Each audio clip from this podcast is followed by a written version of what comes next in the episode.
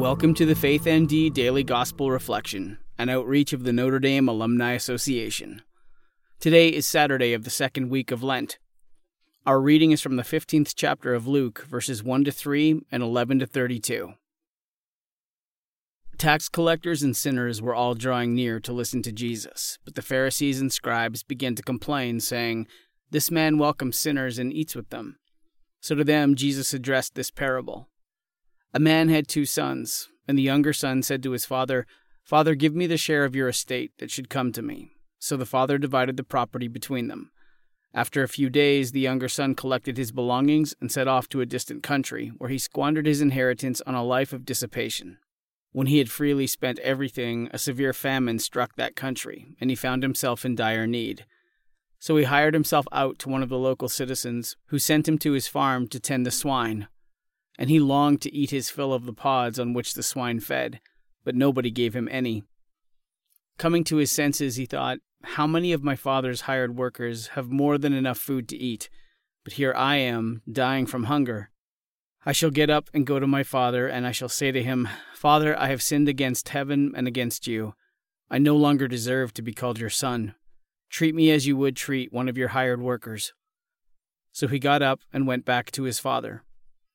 While he was still a long way off, his father caught sight of him and was filled with compassion. He ran to his son, embraced him, and kissed him. His son said to him, Father, I have sinned against heaven and against you. I no longer deserve to be called your son. But his father ordered his servants, Quickly, bring the finest robe and put it on him. Put a ring on his finger and sandals on his feet. Take the fattened calf and slaughter it. Then let us celebrate with a feast, because this son of mine was dead and has come to life again. He was lost and has been found.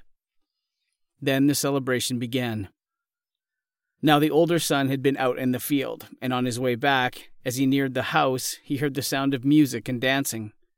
He called one of the servants and asked what this might mean. The servant said to him, Your brother has returned, and your father has slaughtered the fattened calf because he has him back safe and sound. He became angry, and when he refused to enter the house, his father came out and pleaded with him. He said to his father in reply, Look, all these years I served you, and not once did I disobey your orders. Yet you never gave me even a young goat to feast on with my friends.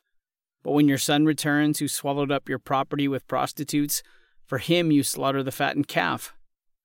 He said to him, My son, you are here with me always. Everything I have is yours. But now we must celebrate and rejoice, because your brother was dead and has come to life. He was lost and has been found. Today's reflection is written by Chris Bysted from the class of 2002. With today's parable of the prodigal son, the situation seems straightforward. The Pharisees challenged and judged Jesus for associating with the tax collectors and sinners. In return, Jesus tells them of God's great joy when welcoming repenting sinners while pointing out the Pharisees' own jealousy.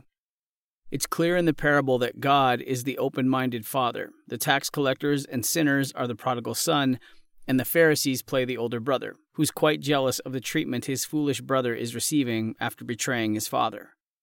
Reflecting on this gospel, I imagined being one of the disciples listening to Jesus tell the story. I'm sure they found it amusing as Jesus yet again pointed out the Pharisees' hardened hearts and God's loving mercy.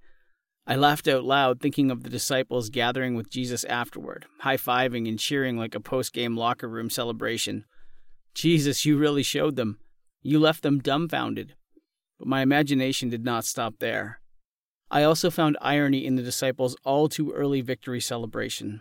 The story of the prodigal son could have been a hint of foreshadowing for the disciples, letting them know of their own forthcoming roles as prodigal sons.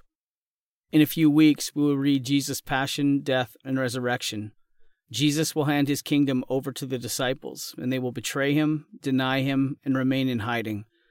But Jesus plays the role of the merciful Father well, and opens his arms wide for his scared and ashamed friends. This Lent, let us reflect on how we are all prodigal sons, and let us always welcome those in need of mercy with open arms.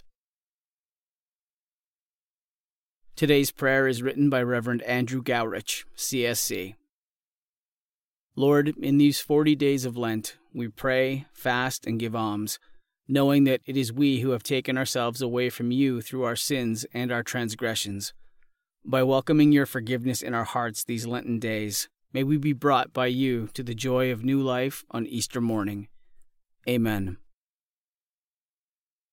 Thank you for listening to today's reflection. We invite you to subscribe and share our content with others.